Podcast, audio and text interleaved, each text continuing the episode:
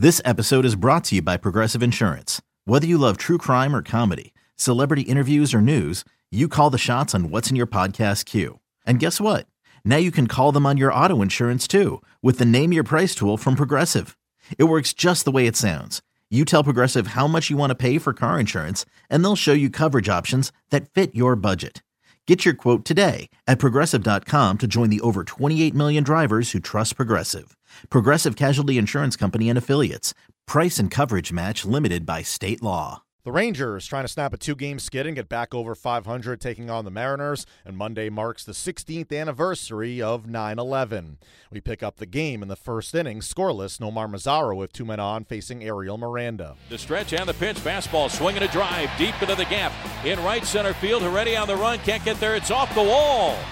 Choo running third will score. Andrus running third. He will score. The throw in is cut off by Robbie Cano. Mazara in at second base with a two run double.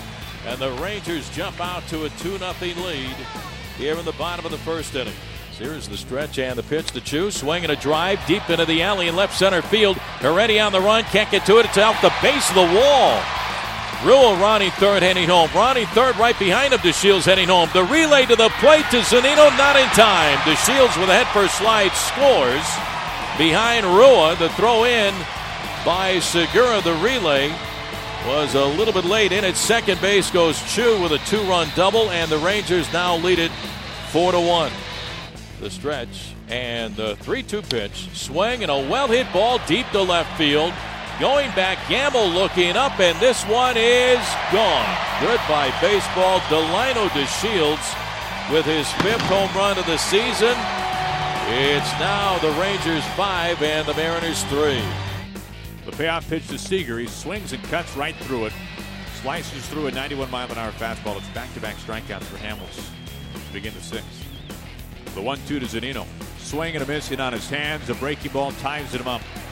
Hamels strikes out the side. He works around the two out single by Valencia. Hamels six punch outs through seven innings. The Rangers snap a two game skid as they take it 5 3, getting back to a game over 500. Cole Hamels' his 10th win, allowing three runs in six innings, striking out seven. The Texas bullpen goes three scoreless frames, capped by Alex Claudio getting his eighth save. Delino DeShields finishes with two hits and two runs scored. The Mariners come up short against the Rangers. Manager Scott Servais spoke after. Uh, yeah, obviously, um, you know, Miranda um, is taking the ball every time out there for us. So he just didn't didn't have much in the tank at all tonight. You can kind of see that early on. You know, was hoping to get a couple innings out of him. Uh, didn't happen, but uh, you know, I got an awesome job by Andrew Moore. Can't say enough. Uh, he threw the ball outstanding, much like he did his last time out for us. And uh, you know, certainly we'll, we'll look at him, uh, you know, possibly sliding in the rotation, you know, in that spot as we move forward. But uh, awesome. Can't say enough about the job he did. Um, he's got plenty left in his tank, uh, which is great to see for, for a young guy at this time of the year. But uh, you know, tonight's game offensively, you know, we didn't get a ton going. You know, Haniger had a nice night, uh, the home run, a couple other hits. Uh, you know, hit a couple balls hard. Their third baseman played a very good game defensively, uh, made some good plays against us, and you, know, you got to do more offensively, certainly in this ballpark, to, to have a chance to, to win a ball game. So you talked about with Andrew getting in the extra rest and he'd look better. Miranda, are you seeing not as crisp stuff? Uh, Yeah, he's he's running on fumes right now. That's what we're seeing. And uh, again, I appreciate you know how he competes and how he goes out there. There are certain nights he just didn't have it and, didn't have it at all tonight. So yeah, we'll take a look uh, where he's at a couple days from now. But certainly Andrew Moore, um, story of the night. You know, for me on the pitching side was can't say enough uh, about the job he did. Used all of his pitches, uh, pitched up in the zone, used the changeup, mixed into breaking ball uh, against a pretty good ball club. So uh, you know, definitely positive side there. You've said so many times about, you know, a pitcher will show you more in September than he will in spring, and, and what is it that, that Andrew Moore's showing? Well, he's getting in rhythm right now. I think that's the Andrew Moore uh, that we've heard about, you know, at the minor league level. Uh, we saw it early when he first came to the big leagues, and he struggled. And it was more location, leaving a lot of balls in the middle of the plate, and the home run ball got him. But, uh, you know, since he's been back the last couple times out, it's, it's been outstanding. And working in all of his pitches, that's the key for him. He's got to keep them all going, and that's the type of guy he is, and he's got enough uh, the life on the fastball to strike some guys out as well. I think he had six or seven tonight, which is great to see. Offensively, what are you more disappointed with, the seven left on base or the 11 strikeouts? Uh, we, we, we struck out, you know, too much tonight. You got to get ball in play. Nothing good happens when you strike out. Um, but, you know, um, Hamels was, you know, was Hamels. You know, he hung in there. Uh, their bullpen was really good tonight. Um, you know, we put some swings on him late, but like I said, Middlebrooks uh, made a couple good plays at third base as well.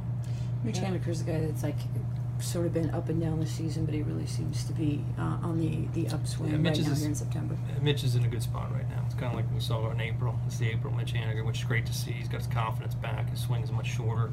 Uh, he's staying on balls. The one at bat where he hit the, uh, the base hit the right field was, was very, very impressive.